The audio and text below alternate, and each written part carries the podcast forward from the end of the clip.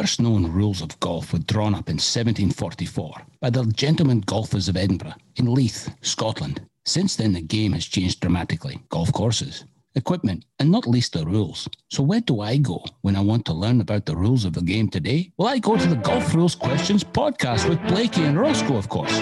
So, sit back, relax, and enjoy this episode of the Golf Rules Questions podcast.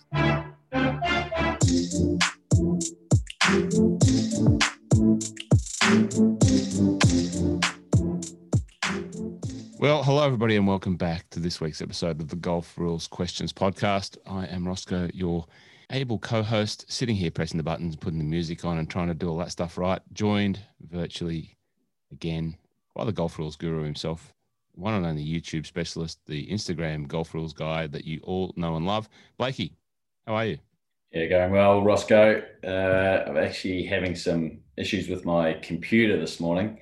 It's overheating uh, because of all the rules, situations, questions, uh, YouTube videos that have uh, we've put up, and and getting lots of uh, you know coverage and uh, lots of engagement about the rules of golf. So yeah, having issues with my computer. It's a bit it's a bit slow and um, struggling. Great comedy work there, uh, Blakey. Well done. But there is there is a computer issue with your overheating, and if it's from all of the stuff coming down, the Twitters, the Instas, the the the Webospheres, that's great that it is overheating. Um, it's been a big week off the back of the P Reed scenario, which we obviously went into great detail on this podcast, also on the Mile of Golf podcast.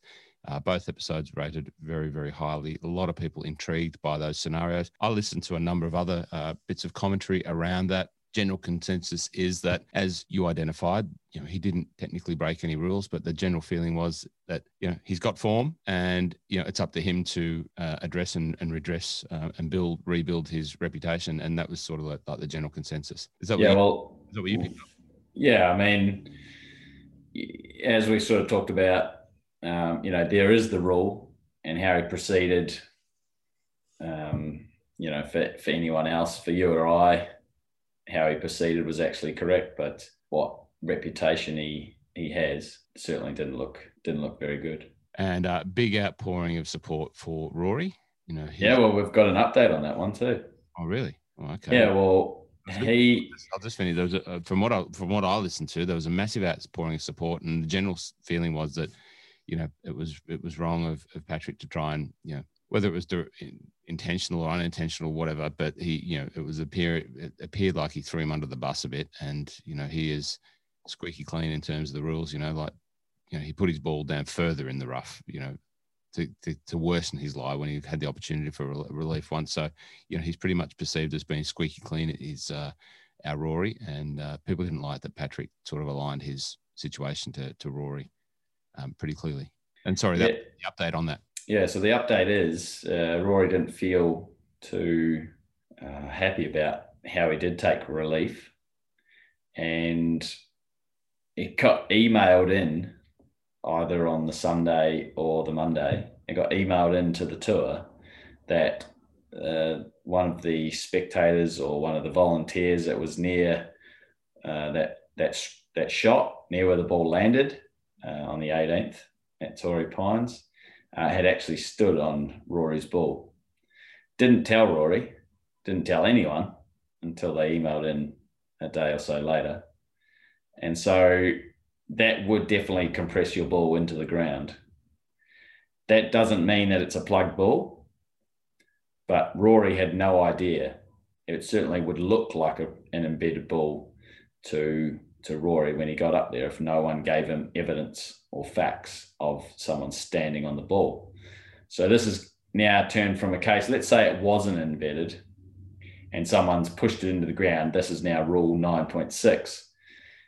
Uh, so the outside influences cause the ball to move and the ball needs to be replaced. Then we go to 14.2D for a ball or for the for a lie of the ball that's been altered. And if the lie of the ball has been altered, uh, say by 9.6 by outside influence, then that uh, ball needs to be replaced or placed in a spot that is the most similar lie, nearest most similar lie, no nearer the hole. So what Rory should have done if he'd known, if he'd known, he didn't know, he should have just placed it to the side, uh, and instead of having to go through the embedded ball drop procedure.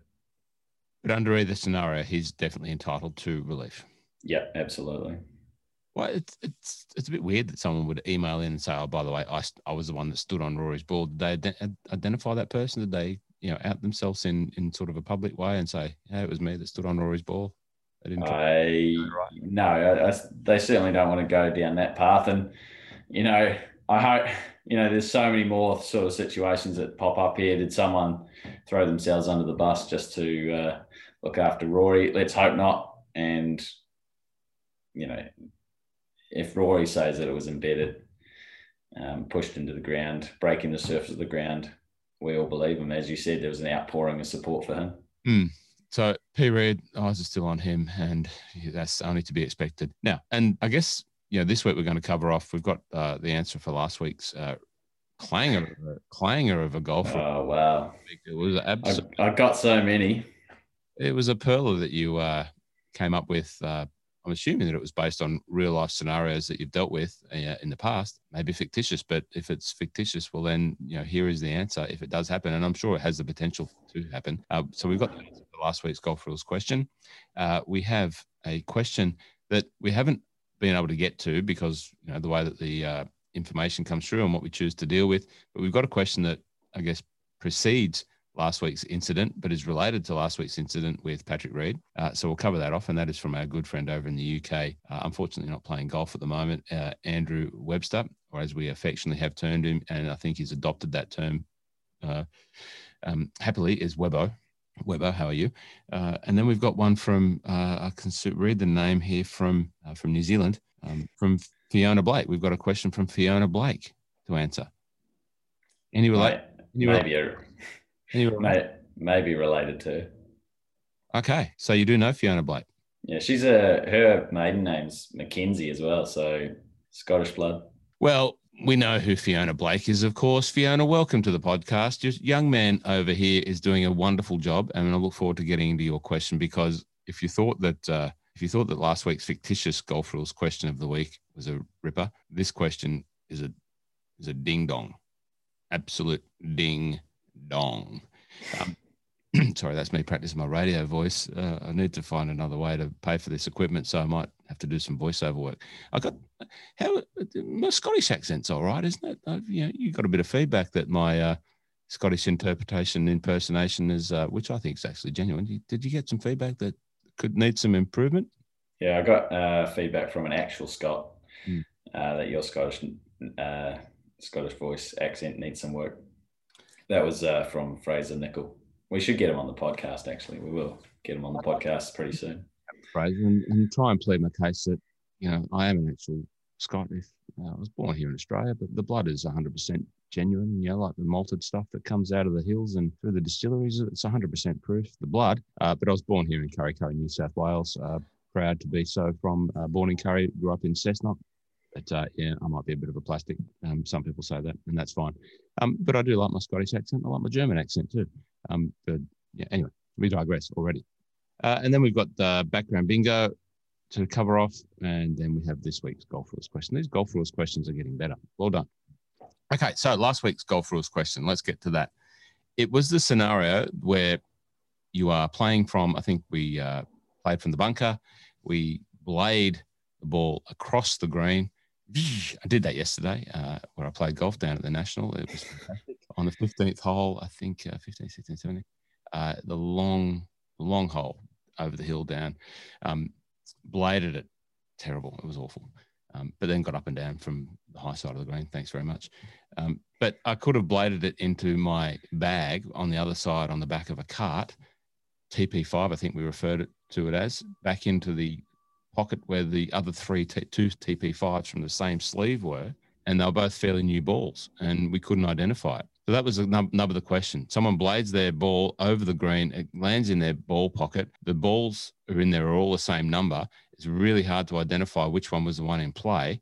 Uh, what happens? Yeah, so this is a great question and uh, caught a few off guard. uh, I sort of threw a red herring in there with the uh, other balls right beside potentially your ball.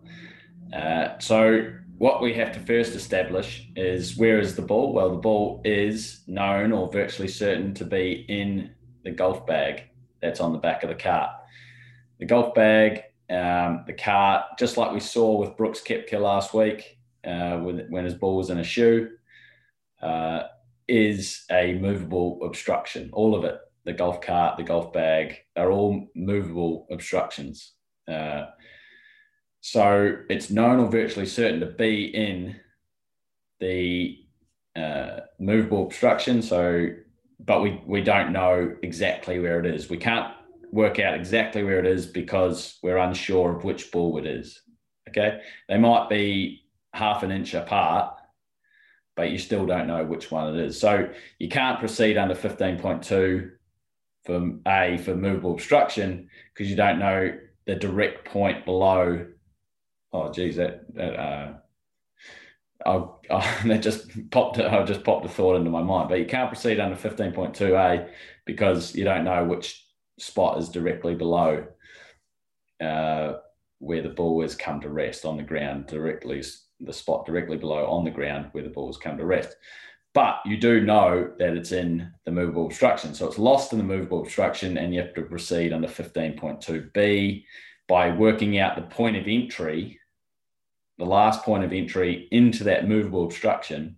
And from that point, you work out your nearest point.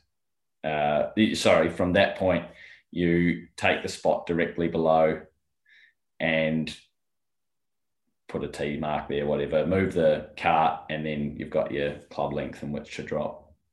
But what just popped into my head was if the ball was sitting on top of another ball. Right. Well, then there can only be one spot that it's directly below. I actually I might I might have to ask someone that one.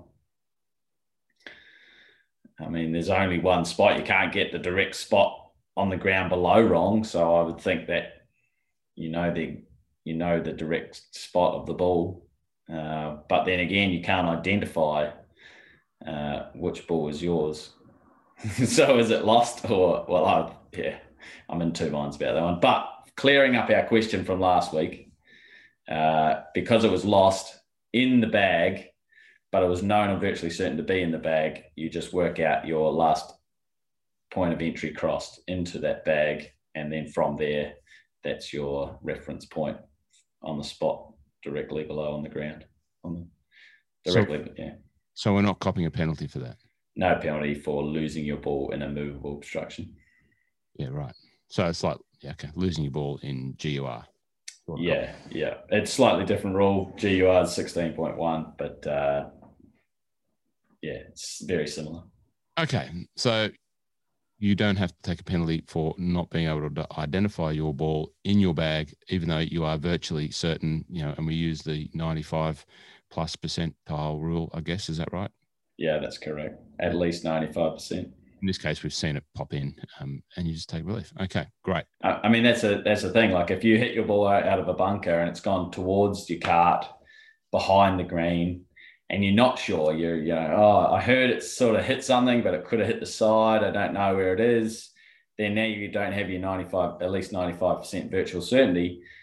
So even if you do find two balls in there, um, and you're thinking, oh, did I have two in there? You know, it's kind of like the Clint Eastwood thing.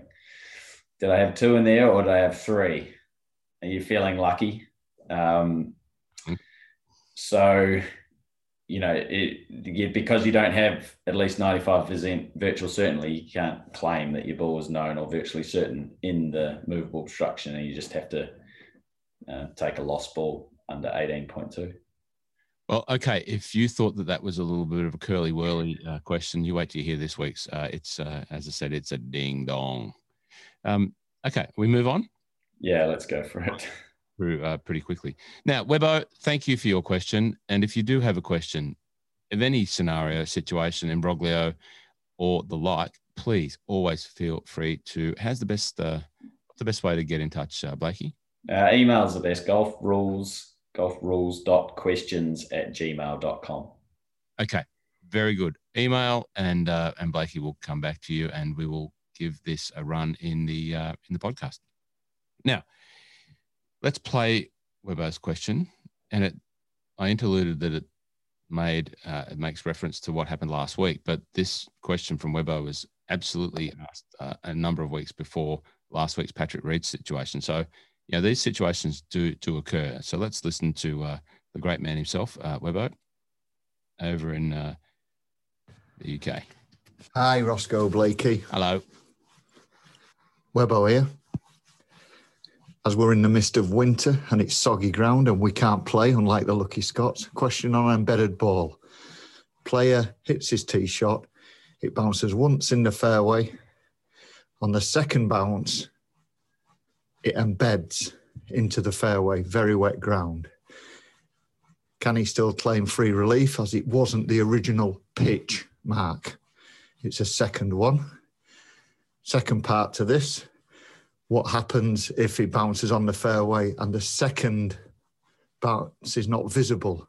It's bounced over a hump or something like that, and it's still in the pitch mark.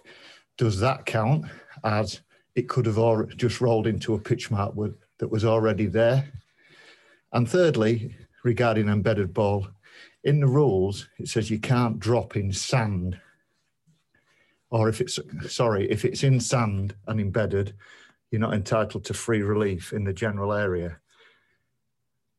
What percentage of sand to grass does it need? Does this fall into? Just wonder if you could give us explain an explanation. Hope you're both well. Speak to you soon.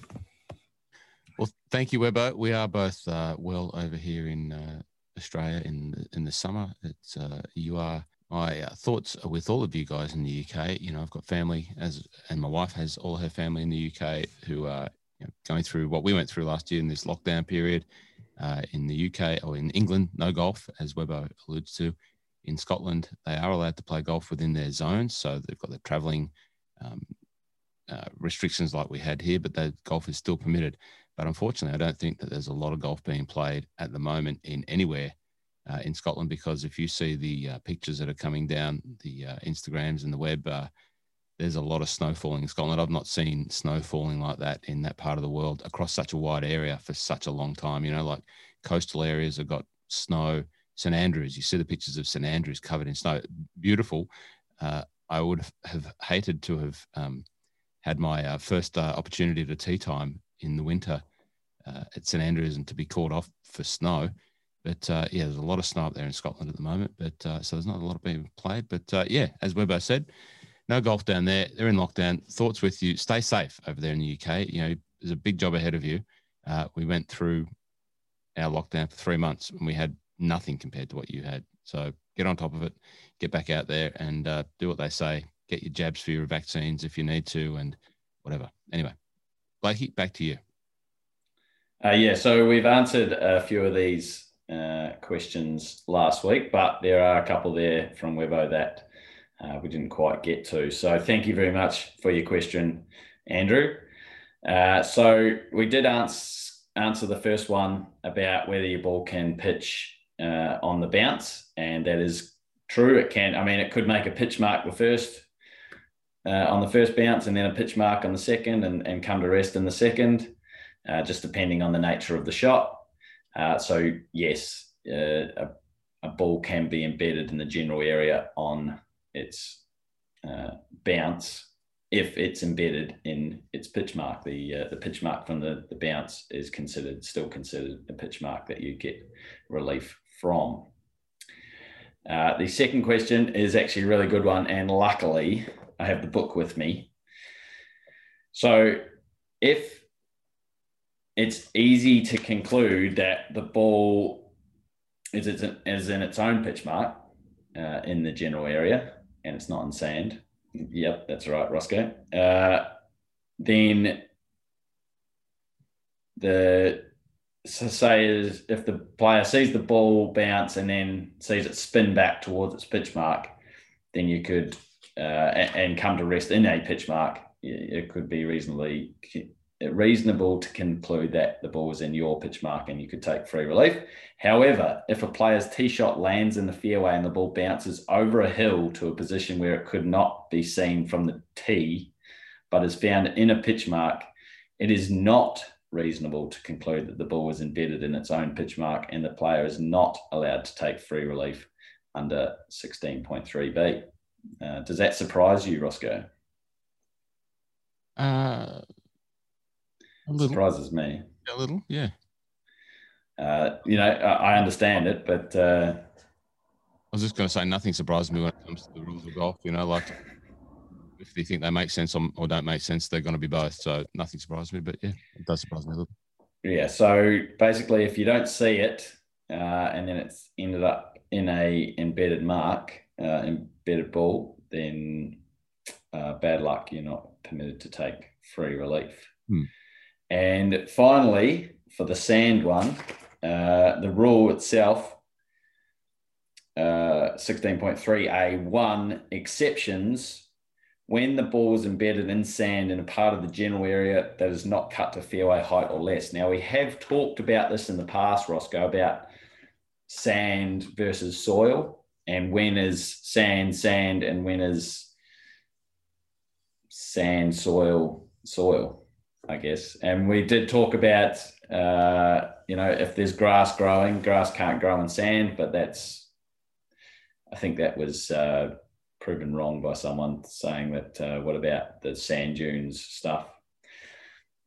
You know, I'm, as I say, I'm, I'm not the greenkeeper of my family. My, yeah. brother, my brother is a greenkeeper of the family who's worked on some pretty big golf courses when he was a greenkeeper, coal miner now, but, um, you know, worked with the likes of Bob Harrison on Greg Norman design courses and built them from the ground up. And, you know, we play on the sand belt down here and, you know, sandy substrates are actually pretty good for building things on and growing, growing things in because they just drain very well. So I think grass in sand uh, is a possibility. But the question for me, and we did cover it on your, uh, on the on the podcast previously, and there's some great episodes, uh, great videos on the YouTube site. There was some from the tour. I think it was um, it was in a tropical area, and Tony Finau and there was another player involved. You know, hit their ball into the into the kaka, and um, you know the situations are explained there. But you know, the question for me is is the question over sand and soil, and or soil and sand, and and when does it, if it is embedded, you know, like it's obviously soft, it's obviously wet.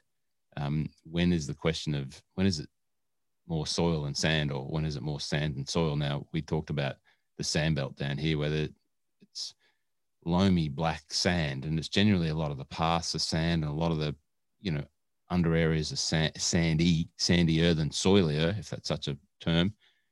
Um, it's a great, it's a great question. You know, when do you? And it, but if it gets wet, and it can get wet in Melbourne, obviously. Um, you know, someone going to say that it's oh that's plugged, plugged in this because it's black? A lot of those uh, sandy paths uh, the the players don't get free relief from because they're not considered an artificial material. You know, the sand is there, and if there's tire tracks or whatever, it's just it's just bad luck. You just play it as it lies. Uh, I would I I'm still of the thinking, and you know, if you just try really trying to work out if it's in sand or it's in soil, sand if it looks like sand, tastes like sand. No, if it looks like sand and there's nothing growing, that's where I would think that you are in sand. And if you're in the rough, you don't get free relief. If you're in the fairway and your ball's embedded in sand, then you are permitted to take free relief. But if you're in the rough and it's in sand and there's nothing growing, then I would think that you don't get free relief. Um, now, I do keep coming back to this if there's nothing growing, on the basis of that nothing grows in sand. I'm just thinking maybe if it is growing in sand, the roots are so deep that they're in the soil. Mm. Is that a big stretch? Good question. Uh, if you're a part of the, the golfing fraternity out there that is uh, an agronomist um, on the agronomy team, um, please let us know what you're or a, or a botanist. Botanist, yeah, botanist, agronomist, any of the uh, ists, uh, the isters out there. Um, what I was going to ask there what if you're, you know, how sometimes you get a, lazy golfer who empties their sand bucket on the middle of the fairway in a divot and creates a big sandy spot. uh, in a divot, and your ball plugs in a divot, but it's a sand-filled divot with a lot of sand, and it's plugged. Yeah, so that's there's two things here. Uh, you can get an embedded ball in sand from a sand-filled divot. Uh, it has to break the uh, surface of the ground, and it has to pitch into that area. It can't roll into it. It has to pitch into it. Yep. So that's that's basically how you get free relief. If it's it, if it's pitched and it's in its own uh, plug mark in the sandfield divot, then uh, you can get free relief in the fairway. Uh, otherwise, if it's just rolled into it, that's bad luck. Now, if you listen to any of the commentary around uh, last week's situation with P. Reed, you know, they would refer to that as breaking the plane. It broke the plane. Got to break the plane. Is that right? Yeah, surface of the ground, plane. I like. I'll stick with surface of the ground, please. But uh, but there you go. If you're wondering what they were talking about, uh, if you are in this part of the world or breaking the plane, uh, that was the surface of the ground. Now let's move on. Have we answered that? We covered all that. Is that good? Yes, yeah. I think uh, hopefully Webbo's got all his answers. And Webbo, if you're listening and you're not satisfied, please, please send in another question. Webbo, thank you and uh, great feedback. And we love having you on board. Thank you very much. Uh, we might have something to send to you, Webbo, and uh, we'll come to that in a second. A little bit of housekeeping. A vaccine. Hopefully, Webbo's already on top of that. Um, listen, okay, let's move to Fiona Blake. And Fiona, as I said, the young man's doing a fine job. He is a has a savant-like uh, knowledge of the rules, and you know, people keep subscribing and checking him out, and all the great work he's doing for the golf community, and people love it. So, uh, thank you for you know raising such a fine young man sitting here opposite me now uh, talking about the rules. But you've got a question because you're obviously a golfer and you've bred a, a great golfer in in your son. Um, so let's listen to your question, Fiona Blake, all the way over there. Where's Fiona? Is she in Dunedin? Geraldine. Geraldine, which is near Dunedin. An, hour and a half or an hour and 50 minutes southwest of Christchurch. Okay, between Christchurch and Dunedin. Uh, Dunedin. Yeah, but inland. Inland. Mm-hmm. In from Oamaru? Uh, just in from Timaru uh, just just north of Timaru, uh, inland, northwest of Timaru, inland. Yeah, right. Any uh, on farms? Are we farming out up there in Geraldine? Uh, there's plenty of farms around. Uh, they they live in just a, a house of 700 meters squared or something, but there's plenty of farms around Geraldine. Plenty of dairy farms. Lots of lots of cold cows. Sorry, uh, lots of lots I've, of Friesian cows. I visited uh, Blakey the other day. I had some um, uh, some uh, things that we're going to talk about uh, later to drop off to him, and he came out to the car, um, and he had his uh, he had his um, farming boots on. He came and greeted gum boots. Came and greeted me in his uh, new favourite choice of footwear, his gum boots. I was quite impressed that just bringing out onto the streets of Melbourne the gum boots. so it was good to see you, and great to see you in your gum boots. Yeah, my girlfriend got them for Christmas. Probably the best Christmas gift I've ever gotten choice. Now let's uh, go to Fiona. Let's have a listen. I'll cue her up right now as we go. Good morning, David. Two ladies putting on the ninth green realised they had the wrong ball. So when they were putting on the eighth green, they possibly changed their balls but didn't notice until they were putting on the ninth green. So they took a penalty each when they were on the ninth green and went back and teed off again from number nine tee with their right ball what would be the penalty? Thank you, Fiona speaking. Thank you, Fiona speaking. Yeah, she forgot about you though. Oh, well, that's all right. I'm quite forgetful. So let's uh, let's just unpack that. So, did I hear it rightly? They were playing maybe maybe swapped their balls on the eighth, got to the ninth green, putted, realized that they had swapped balls, agreed that they would take a penalty, and then returned to the ninth tee and obviously started playing the ninth hole again. Yeah, that sounds exactly right. Interesting. Interesting concept. Uh, there's many things that they've done wrong here. Okay, so yeah, let's let's take this seriously. It's it's a interesting situation, and obviously, I believe I believe from um, from you that it is a real life situation. This actually happened for maybe some of Fiona's playing partners. Is that correct? Yeah, that's correct. So, you know, the guys or girls who who were involved, you know, obviously, clearly, were trying to very hard to do the right thing, and you know, well done, um, and thank you for um, really taking the rules seriously and and trying to implement them. And if you're a new golfer and you find golf rules hard to implement and understand, you know, it's quite normal. You're just like every other new golfer that's trying to get their head around and learning a rule every week, learning something by playing with other people. And you know, here we've got a situation where clearly there was a little bit of confusion around how to handle that scenario. So, Blakey, as you said, there's many things. I said it was a ding dong question. There are many things to to help these uh, two two guys guys girls that were involved in this. So let's let's unpack it. Well, let's first say that it's match play. Uh, that's probably the easiest one to get out of the way. Firstly, they need to work out uh, who hit the wrong ball first on the eighth hole. And so, say one of them, say they're in the trees and one hit onto the green and the other one hit onto the green. Uh, whoever hit the first wrong ball would have lost the hole. Or say they got onto the green and they putted the wrong ball. Whoever hit the wrong ball first loses the hole. If they can't establish that, if they just have no idea when they change balls, or the two balls were in the hole, one picked them out and threw the their ball to the other the opponent and kept the opponent's ball. If they can't work it out or that happens, there's no there's no penalty. You can't apply a penalty if you just have no idea. Right? So there's no penalty, and whatever the result of the hole was, that stands. So if it was a loss to that person, they still lose it. If it's a half, it's still half, and if the that person wins it, they still win it, sort of thing. So then we get to the ninth, and whatever ball they tee off with is their correct ball. That's the most important thing here. Doesn't matter if if Ross, if you throw me a ball and you're the owner of that ball, if I put that ball into play on the on the first hole, second hole, whatever, that is now my ball. You might own it, but it's my ball for that hole. Okay.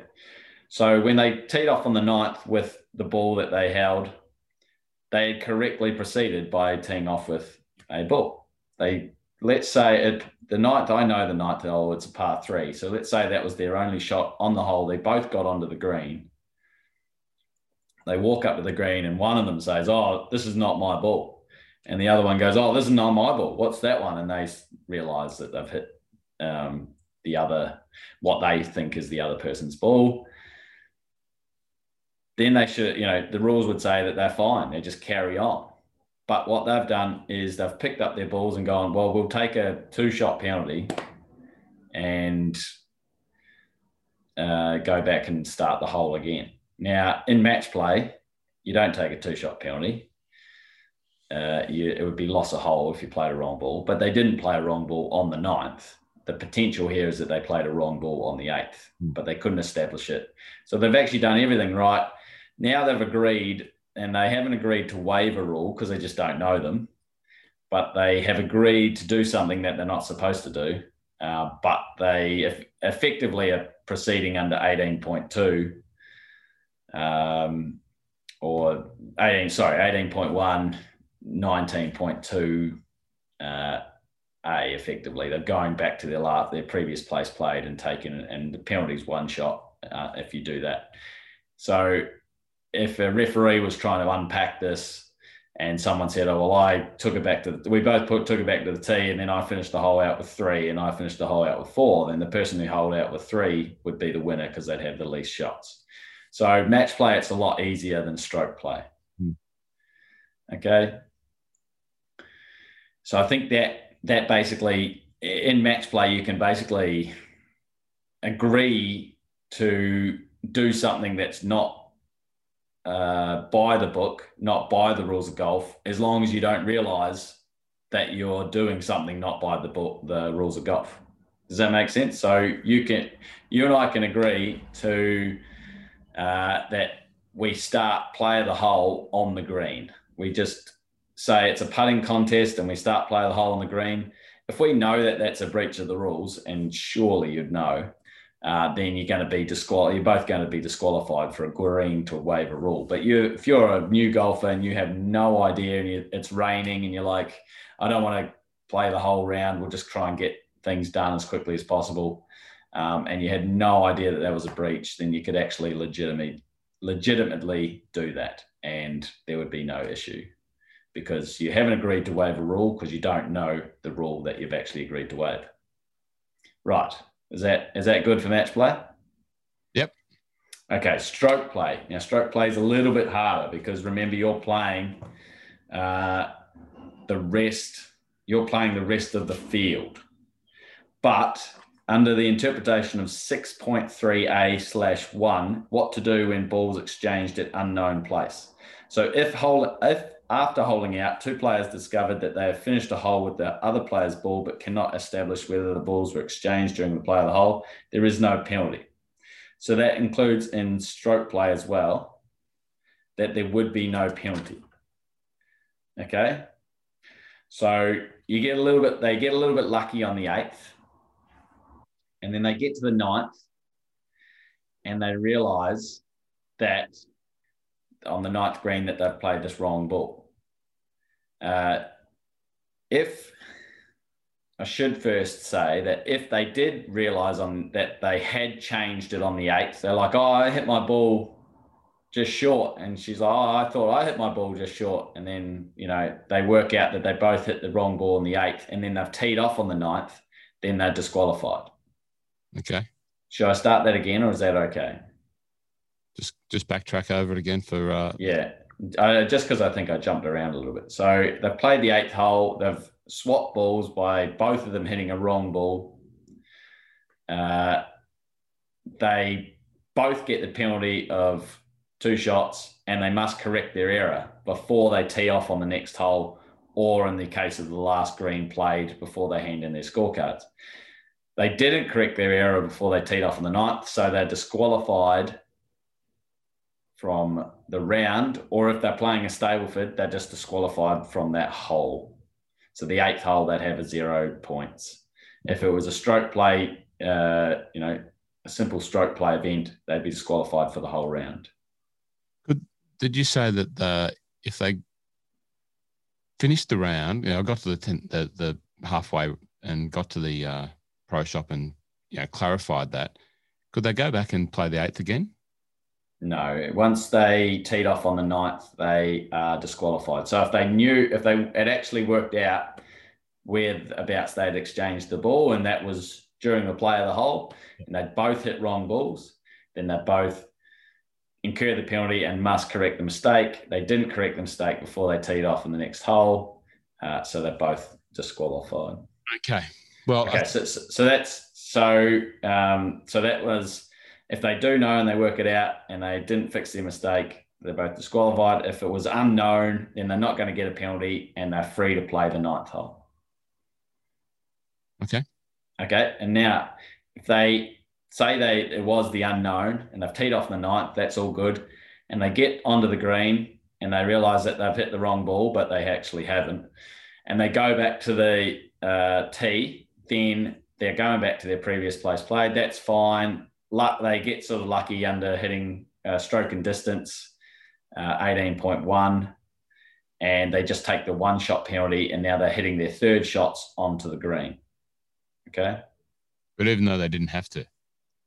Even though they didn't have to, no. So they, they did everything correct. If it was unknown on eight and they're all sweet to tee off on nine, uh, and they've teed it off and hit it on the green. They didn't. They don't. That's the ball. That's their balls in play. Now they've gone. Oh, we need to go back and rectify this. Well, it's a one-shot penalty, and they swap balls, which is fine because you can use any other any ball. And now they've hit their ball back. But the the and then they can finish out the hole and say one hole's a putt for four and the other holds uh, has a two putt for that have a five. Okay. The tricky thing would be the tricky thing would be is if they hit it to the front of the green, both of them, chipped on, and then realized that they weren't playing the ball that they thought they should be playing. So they're two on the green. Then they go back to the tee, which was not their last or their previous place played. Okay, it's actually the previous previous place played, which you're not. There's no rule allowing you to go to the previous previous place played, unless it's from outside, uh, uh, from when you hit your ball in a penalty area to another place in the penalty area. You can actually go back outside. Anyway, that's another podcast. Right. So they've gone two on the green. They've taken a penalty under stroke and distance back to the tee. That's three each.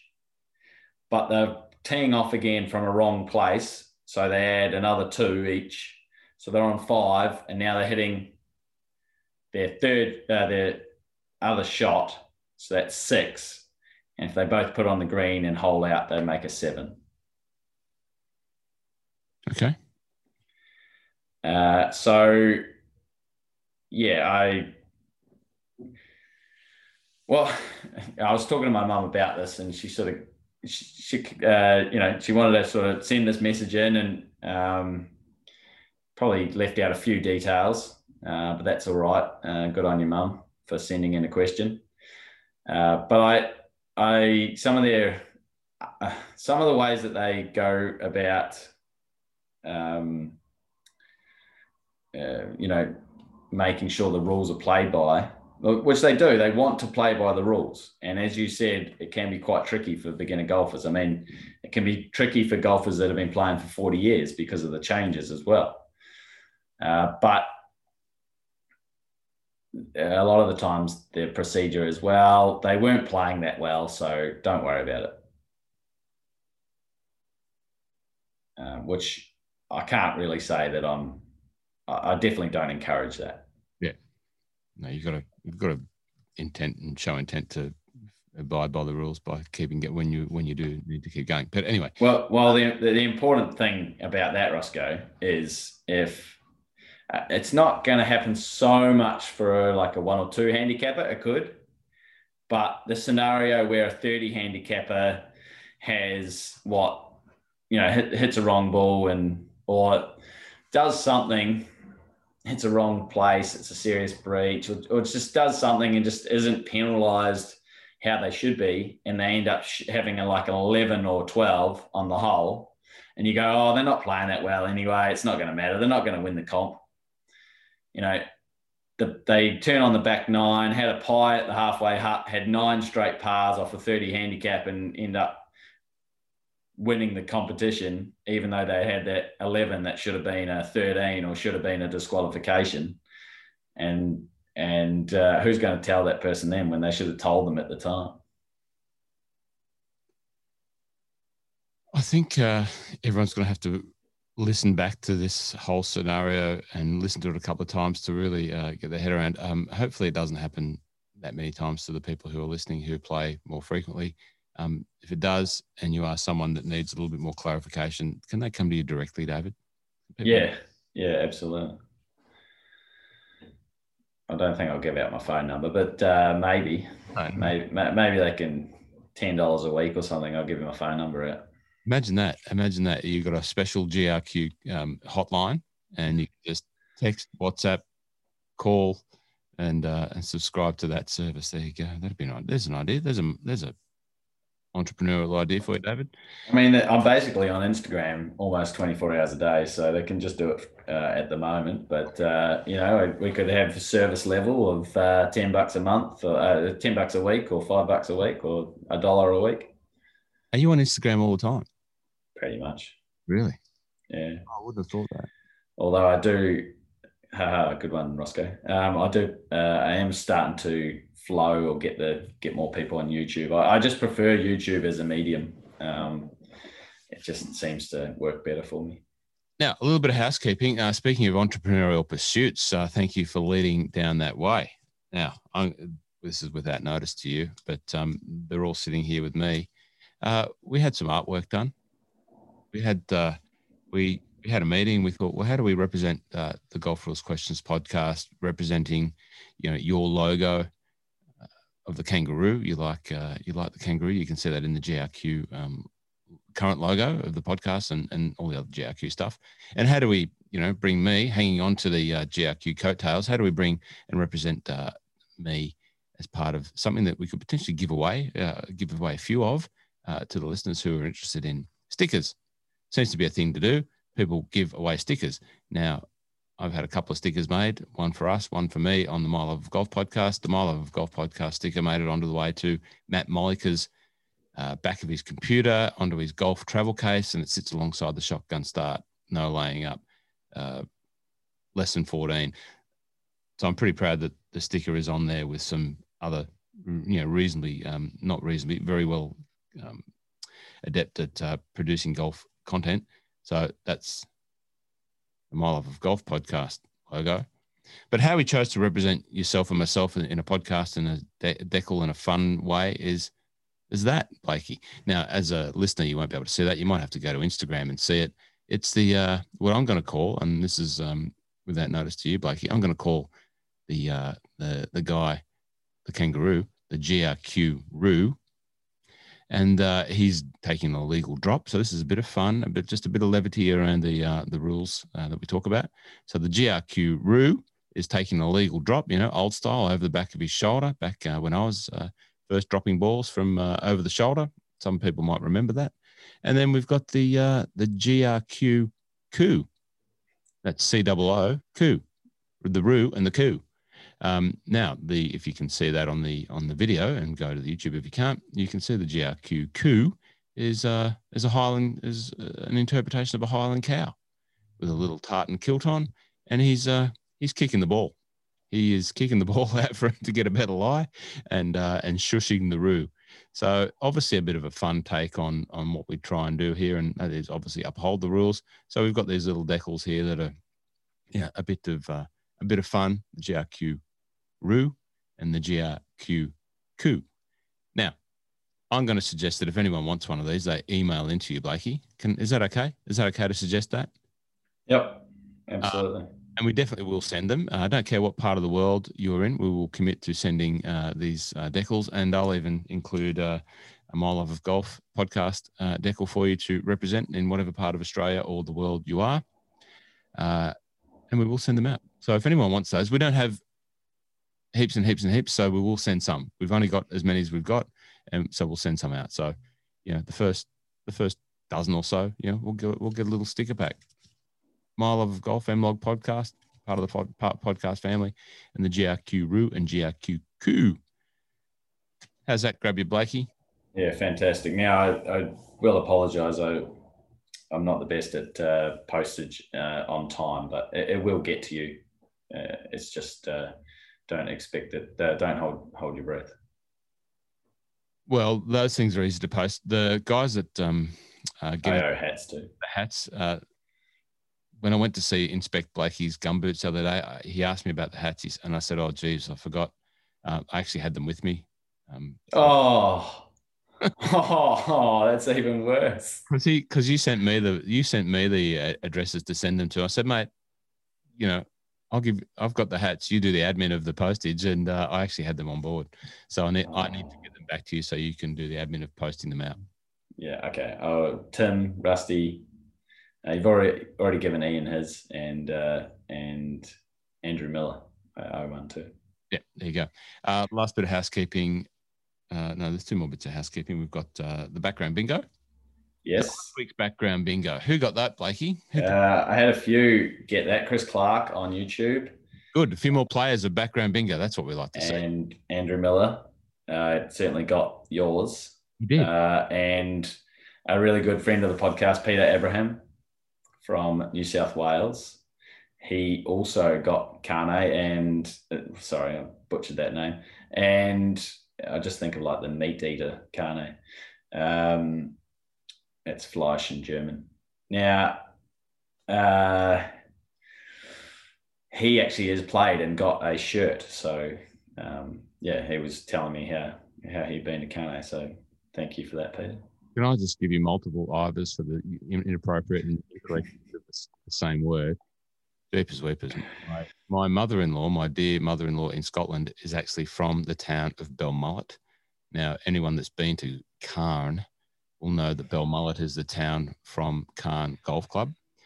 Uh, it's a wonderful track. I haven't played there. I have not been to Belmullet, the hometown of my mother-in-law, Agnes. How are you, Agnes?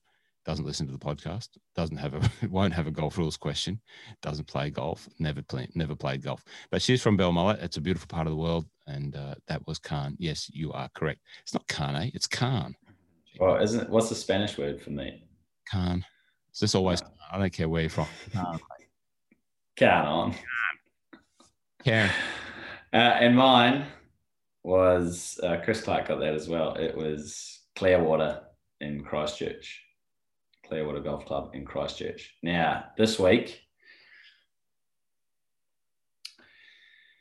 uh, what's the hint for this one? Northern Hemisphere. I've uh, I did I did mention that I was gonna.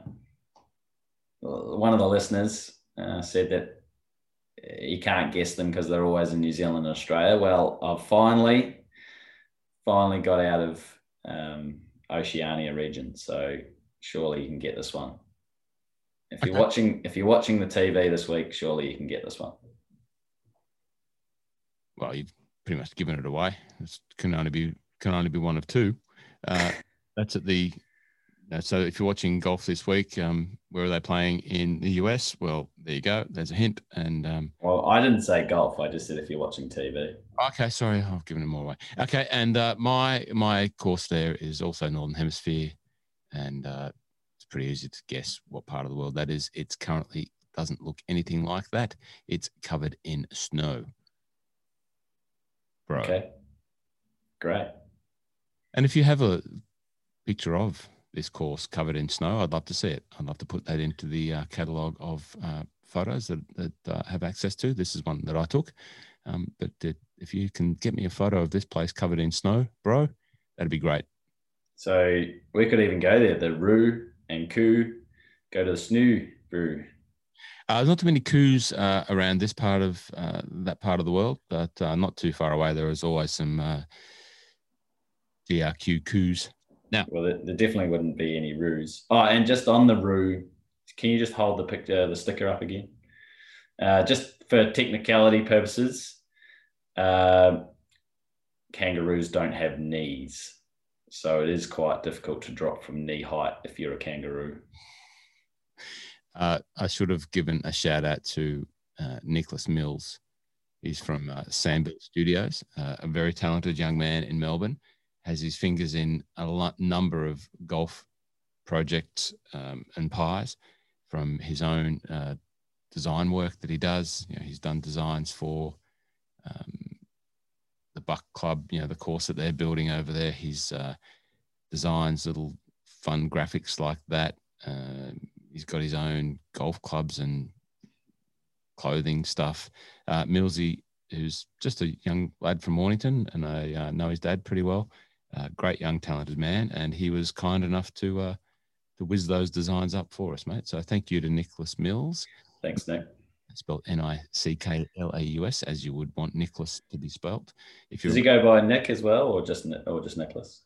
Uh, yeah, I think he answers to both. Um, Millsy, Millsy to me, but uh, he's a great, great talented young man. Stand, Sand Built Studios, uh, and you can see that on Instagram. You can see all the work that he's done. Lastly, uh, as we wrap this up, we've probably gone on a bit too long, but we had those uh, questions to unpack. Uh, let's um, can, can I do this week's question, Blakey? Can I read that in my ever practicing radio voiceover voice? The most favorite segment of the podcast, the golf rules question of the week, episode 28. Take it away, Roscoe. Thanks for that introduction, David. So, this week's question When two balls are an equal distance from the flagstick, are you and your opponent permitted to use paper, rock, scissors as a legitimate way to determine who will play first? Are you allowed to use paper, rock, scissors as a legitimate way to determine who play first? That is outrageous. Are you a good paper, rock, scissors player? No. I've got no one to play with. My wife won't entertain that sort of stuff. I, I have a game with you right now. I try and entertain that with uh, Mrs. My Love of Golf, and she gives me a nipple cripple, mate. You know, like don't be silly. You know, like there's there's there's the scissors right there. Get out of my way. that's that's how she deals with me. What I want to be do that sort of thing. Okay, let's play paper rock scissors. Okay, best of three. What what Uh, who, who win, what what's on the line here? What's the stakes? uh, what is the stakes? You have to pay for my, ne- my next round at PK. Um, and for me, if I win, Well, you have to come up with whatever you want. That's got you on the spot. Oh, okay, you have to pay for something. Okay, anyway, okay, ready? One, two, three. Yeah, this is going to take up oh, one, two, three. one to me, One, two, three. Two to me. Ah, That's out of three. I've got him with the double paper. Uh, paper beats rock always. Thank you very much. Uh, I win. I will let you know what the punishment is uh, with to the value of a round of PK, which is might have just gone up by the way. Three hundred dollars it is now for our guest down there, Blakey. So wow, I'll think of something nice. Is that it? I Are we think done? that's it. Yep. People Well- are sick of us. Thanks for tuning in. If you stayed this far, we really do appreciate you listening. Uh, as always, like, rate, subscribe, share, tell your friends that uh, there's these two blitherers talking about golf rules. And if you want to know something about them, to get in touch with them, that'd be great. And until next time, Blakey, do you want to say goodbye? See you, bro. All right. We'll see you next time on the Golf Rules Questions podcast. Thanks for joining us. Really do appreciate you.